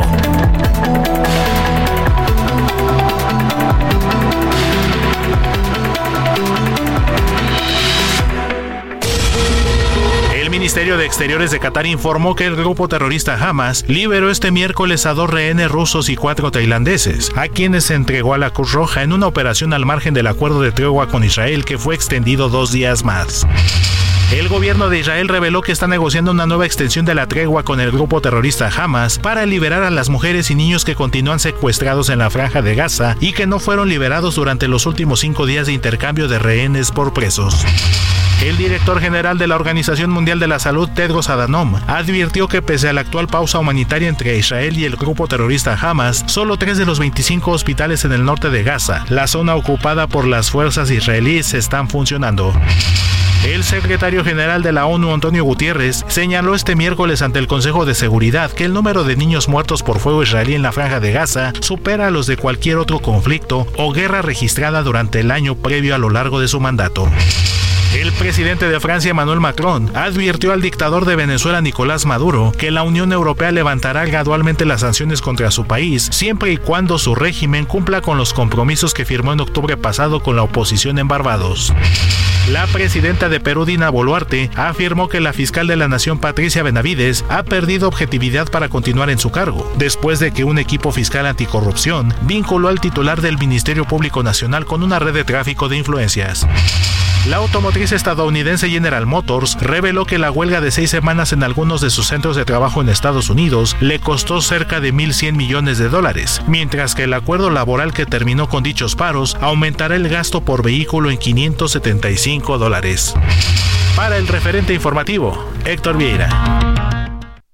Aprovecha un mes lleno de ofertas exclusivas y experiencias únicas con Ford Territory. Estrénala a 24 meses con tasa de 9.99% y seguro sin costo. Visita a tu distribuidor Ford más cercano. Consulta términos y condiciones en Ford.mx, vigencia del 1 al 30 de noviembre de 2023. Heraldo Radio, una estación de Heraldo Media Group. Con la H que sí suena y ahora también se escucha. Un mes lleno de ofertas exclusivas y dinamismo con Ford Escape híbrida. Estrénala a 24 meses sin intereses más seguro promocional. Visita a tu distribuidor Ford más cercano. Consulta términos y condiciones en Ford.mx, vigencia del 1 al 30 de noviembre de 2023.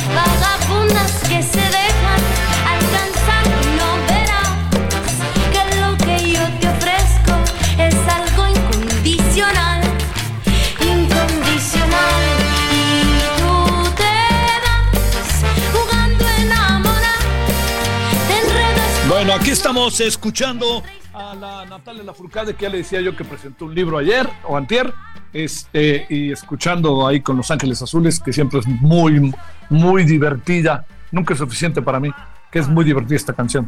Bueno, el libro se llama De todas las flores. Vámonos, Natalia Lafourcade, todavía tenemos muchas cosas, hoy lo esperamos ya desde hoy, 21 horas en hora del centro, estaremos en Heraldo Televisión, en el referente de la noche. Vámonos. Tanto mi amor corazón estalla de dolor. Solórzano, el referente informativo.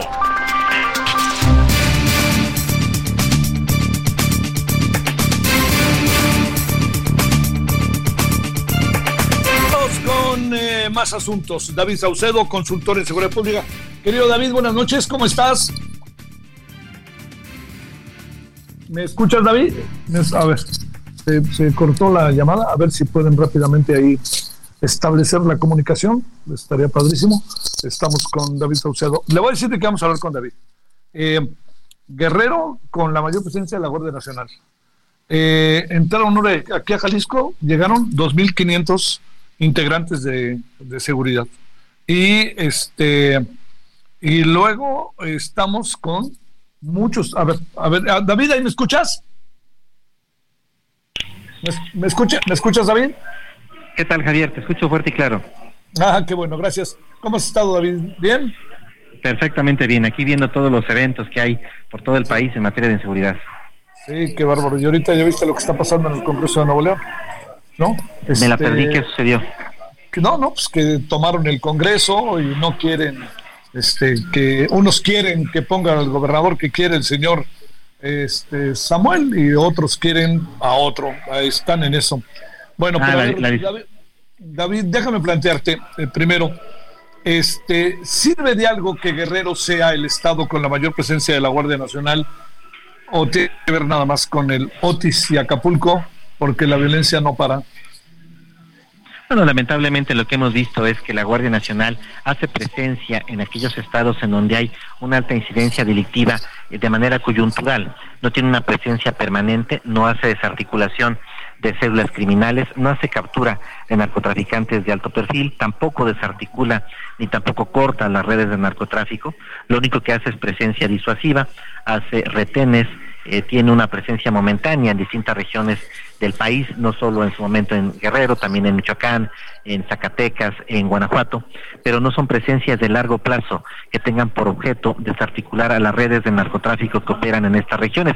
En el caso de Guerrero hay cuando menos una docena de organizaciones criminales, desde los grandes grupos de macrocriminalidad como el cártel de Sinaloa, el cártel de Jalisco Nueva Generación, como organizaciones locales como el cártel independiente de Acapulco. Y para eh, hacer el panorama más complicado, son organizaciones que cuentan con una base social de apoyo, que financiaron alcaldes, presidentes municipales, que cuentan con el respaldo de jefes eh, policíacos, lo que hace muy difícil extirpar a cada una de estas organizaciones que están eh, haciendo a la ciudadanía eh, el rehén y botín de sus actividades criminales. A ver, pero entonces, digamos, eh, es una coyuntura por la cual hay tantos integrantes de la Guardia Nacional en Acapulco, eh, en- perdón, rectifico en Guerrero, ¿verdad? Así es, en el estado de Guerrero. Es un- algo muy similar a lo que lanzó el presidente Andrés Manuel en su momento con el plan Zacatecas, tú lo recordarás, o con el plan Michoacán, o con el envío de efectivos a, Guanajuato. Eh, lo que de lo que se trata es de atender de manera coyuntural el incremento de la violencia, los picos de la violencia que se dan en algunas entidades.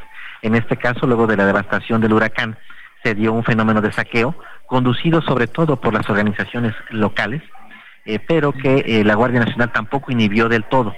Eh, por supuesto que hubo casos en donde los saqueos también fueron protagonizados por habitantes que estaban buscando el sustento para poder tener comestibles ante la segura carestía que iba a enfrentarse. Pero, por ejemplo, ahora la Guardia Nacional no está combatiendo el mercado negro que está surgiendo en Acapulco, el mercado negro de víveres, de medicinas, y no están desarticulando a las células criminales por la más elemental de las razones. En algunas zonas de Guerrero, el triunfo político de Morena se basó en el respaldo y el apoyo de los grupos criminales. Es decir, la gobernadora, eh, las autoridades municipales recibieron el apoyo de estas organizaciones del narcotráfico, en parte porque cuentan con una base social de apoyo. No se trata de delincuentes comunes, no se trata solo de robavacas o de gente dedicada al robo de vehículos, sino también de, de, estructuras criminales que cuentan con una base social, con liderazgos sociales que pueden sacar a las calles, como en el caso de Chimpancingo, o que pueden organizar manifestaciones y movilizaciones, como en el caso de Acapulco. Lo que tenemos es eh, estructuras criminales eh, compuestas, eh, realmente complejas, que no son solo una cabecilla de delincuentes, sino también que, que cuentan con una estructura social que les respalda.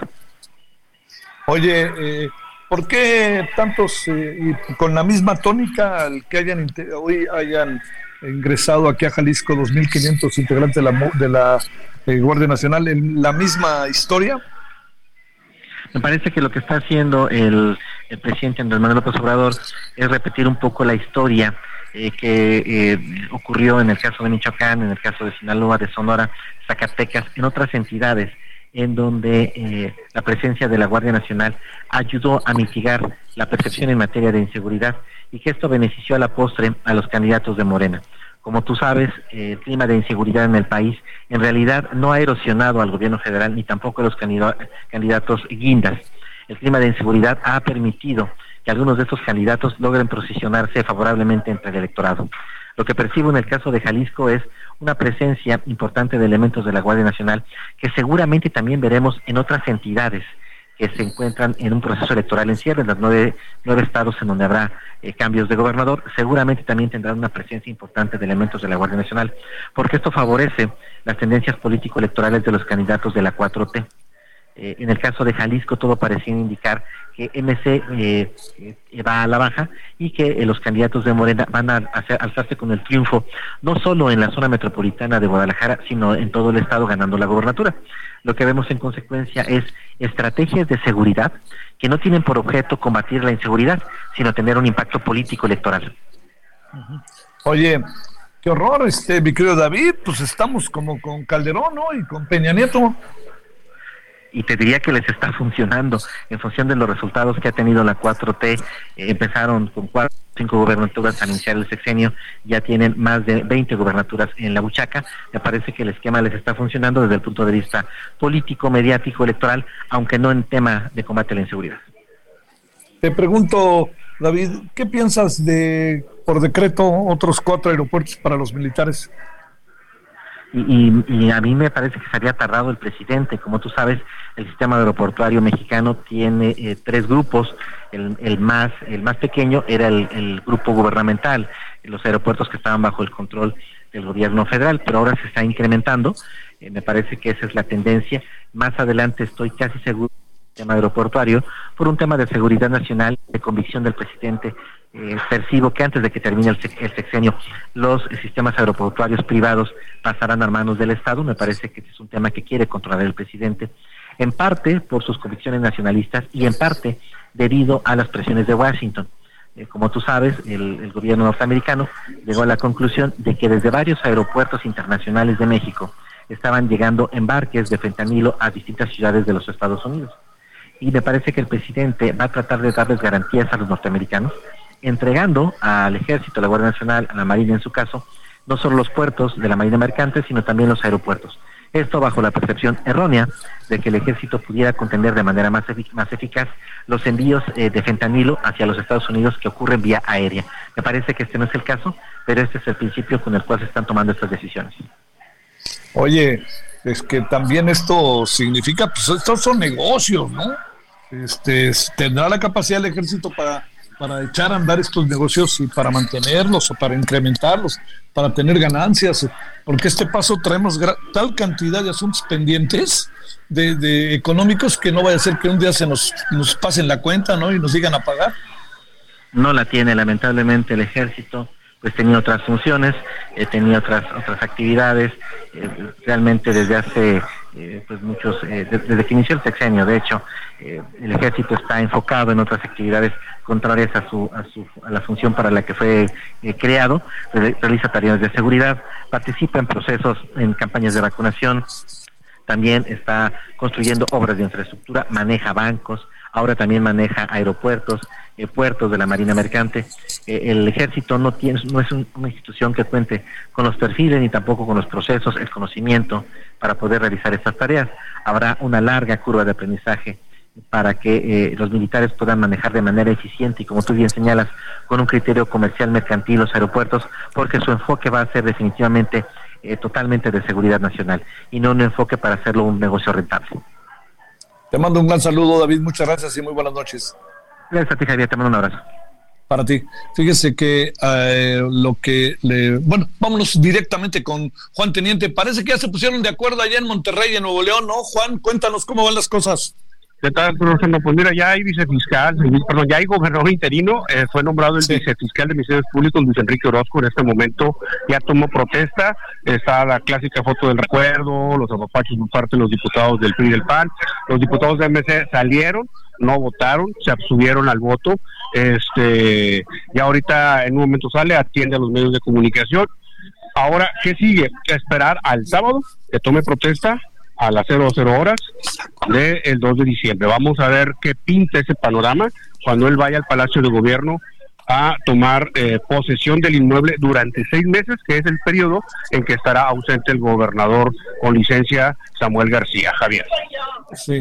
Oye, este, no, no, no quiero decir que, que, tuviera razón los legisladores del PRI y del PAN, Juan, pero pues parece que el asunto es un asunto de leyes, ¿no? Y que no podía ser el que quería el, el, este, el gobernador, ¿no? El, el ahora exgobernador no podía ser esa persona porque, pues, este, simple y sencillamente la ley no le daba, ¿no? ¿O cómo estuvo el asunto? ¿Qué ves? Así es, mira, bueno, lo que eh, manifestaban los diputados de MC es que eh, tenían que haber respetado haber respetado las suspensiones que dio el Poder Judicial en base a la designación del gobierno interino que respaldaba en este caso a, Javier Navarro, actual secretario de, general de gobierno de Nuevo León, o bien algún secretario que trabaje actualmente en la administración gubernamental o un militante de MC para continuar con el, mandato constitucional que obtuvieron en el 2018. Debido a eso, aquí ahora sí los, diputados del PRI del PAN, como son mayoría, lo echaron a, la borda, por decirlo de alguna manera, y designaron al vicefiscal de Ministerios Públicos, Luis Enrique Orozco. Ahora hay que esperar, como te reitero, el sábado que vaya a tomar eh, posesión del inmueble, a ver con qué reacciones salen eh, los emesistas, inclusive el mismo gobernador o secretario general de gobierno eh, del Estado, Javier. Ahora, pero por más que haya sido trompicado el asunto, entiendo, pregunto hasta donde se puede saber, Juan, tenía, eh, o sea, fue una fue un acto legal. Pues aparentemente no, porque no respetaron lo que solicitaba el gobernador del estado, el fallo del Poder Judicial que hoy en la mañana lo trajeron los, los abogados de Samuel al Congreso del Estado. Pero el Pleno del Congreso del Estado lo archivó, no lo, no lo subieron para analizarlo y se fueron por la libre para hacer la designación que te estoy mencionando ahorita. Sale. Te mando un gran saludo, Juan. Muy buenas noches. Buenas noches, Javier. ¿Qué anda haciendo frío allá en Monterrey, verdad? Estamos a 10 grados, y no es que menos, con lluvia y fresco. Wow, wow, wow. Sale. Bueno, saludos, gracias, Juan. Bueno, vámonos a. Ahora son las. Eh, le cuento que son las 20 con. Eh, este, 20, eh, le digo, con 50 minutos en la hora del centro. Y nos vamos directamente con. Chiapas, nos vamos hasta Chiapas, que hoy pasaron varias cosas. Y estamos contigo, Lisette Cuello. ¿Cómo estás, Lisette?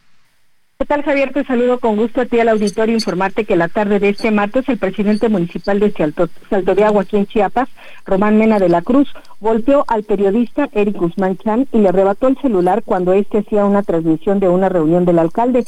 El presidente, quien en días pasados fue retenido junto con el tesorero por el incumplimiento de obras, atendía a los pobladores de la comunidad Vicente Guerrero en un restaurante en el municipio de Palenque cuando el periodista lo cuestionó por no atender las demandas en su municipio. Fue en ese momento que el alcalde ordenó a los habitantes a retener al periodista al mismo tiempo de golpearlo y quitarle su celular con el que grababa. El periodista realizó la denuncia correspondiente ante la Fiscalía de Distrito, donde relató los hechos. Es importante destacar que el tesorero de Salto de Agua, así como dos miembros más del ayuntamiento, junto con el alcalde, fueron retenidos el pasado lunes por habitantes del Encanto Primera Sección, presuntamente por el incumplimiento de obras. Después de varias horas de negociación, se supo que el alcalde hizo un pago por la cantidad de 600 mil pesos para la liberación. Ante la agresión al periodista chiapaneco, pobladores de diversas colonias del municipio de Salto de Agua amenazan en próximos días con tomar las instalaciones de la presidencia municipal. Ese sería el reporte, Javier. Oye, oye, oye, este, un, un, golpe más al gremio. ¿Y por qué? ¿No, ¿No le gustó lo que estaba transmitiendo? ¿Qué pasó, Lizeth? Pues el periodista únicamente le estaba eh, comentando, el Javier, que por qué está atendiendo en el municipio de Palenque y no en el municipio de Salto de Agua, de, donde es eh, alcalde, sino que movió... Ay, se perdió por ahí, Lisette. Ahí, bueno, queremos escuchar ahí las razones por las cuales se, se dio esta agresión absurda, agresión, en verdad que absurda. Bueno, eh, estamos en la parte final vámonos, si le parece, eh, ya para, para entrar a la parte final. Nos vamos ahora hasta, bueno, con Lisette, ya no, no, no, a ver si la pudimos recuperar o no la pudimos recuperar. No, no, a ver, este. Bueno, vamos contigo, José García, ya en Pachuca Hidalgo. ¿Cómo estás, José? ¿Qué tal, Javier? Un saludo a ti y a todo el auditorio. Pues comentarte que después de la aprehensión del, del exalcalde de Tlaxuapan, Miguel Giovanni N., pues el alcalde actual de ese mismo municipio ha señalado que precisamente suman hasta el momento más de 14 carpetas de investigación en su contra. Y es que de acuerdo con el actual municipio eh, que precisamente se llama Jaime Pérez Suárez, esta situación se presentó durante la administración de su antecesor emanado del Partido Acción Nacional y que no se ejecutaron ningún tipo de sanción en contra del exedil por parte del órgano de interno de control y por ello se abrieron estas carpetas de investigación. Según el actual alcalde, hasta el momento estaría hablando de un posible desfalco a la administración pública de más de 130 millones de pesos por deudas que tampoco se pudieron subsanar ante la Comisión Federal de Electricidad por 21 millones de pesos y ante el sistema de administración tributaria por 38 millones de pesos. Esto es justamente porque la anterior administración municipal no pagó el impuesto sobre la renta de los trabajadores y además se habría adjudicado una serie de proyectos de obra pública que tampoco se ejecutaron y que formaron parte de una triangulación de recursos que presuntamente provocaron el enriquecimiento ilícito. Comentarte también, eh, Javier, que apenas ayer también la Procuraduría General de Justicia detuvo al exdirector de la Comisión Estatal de Agua y Alcantarillado, Leonardo N., por el desvío de más de 19 millones de pesos de la cuenta pública del año pasado. Esto precisamente en la administración del exgobernador Omar Fayad Meneses, quien fue postulado como embajador de México en Noruega por el actual gobierno federal. Es un poco de la información que tenemos hasta el momento desde el estado de Hidalgo, Javier. Saludos, José. Muy buenas noches. Gracias. Buenas noches. Gracias. Bueno, eh, a ver, le voy contando hoy al ratito algunos de los asuntos que tendremos desde acá. Es que, eh, bueno, desplazan soldados integrantes de la Guardia Nacional acá a Jalisco, que esto es algo que me parece sumamente para, para notar, ya lo platicamos con David Saucedo, la activista asesinada allá en Chihuahua, eh, terna, dos veces rechazada, y más aeropuertos al ejército, y vamos a tener una conversación que, con uno de los principales dirigentes del Banco Santander, que es Felipe García Asensio. Bueno, eso tenemos. Ahora sí nos vemos en cinco minutitos por acá. Ojalá nos acompañe en Heraldo Televisión, referente de la noche. Gracias. Hasta aquí Solórzano, el referente informativo.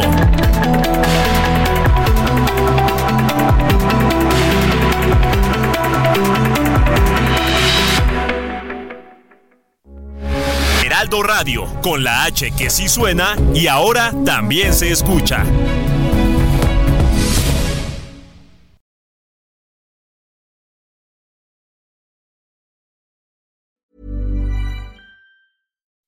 When you make decisions for your company, you look for the no-brainers. If you have a lot of mailing to do, stamps.com is the ultimate no-brainer. Use the stamps.com mobile app to mail everything you need to keep your business running with up to 89% off USPS and UPS. Make the same no-brainer decision as over 1 million other businesses with stamps.com. Use code program for a special offer. That's stamps.com, code program.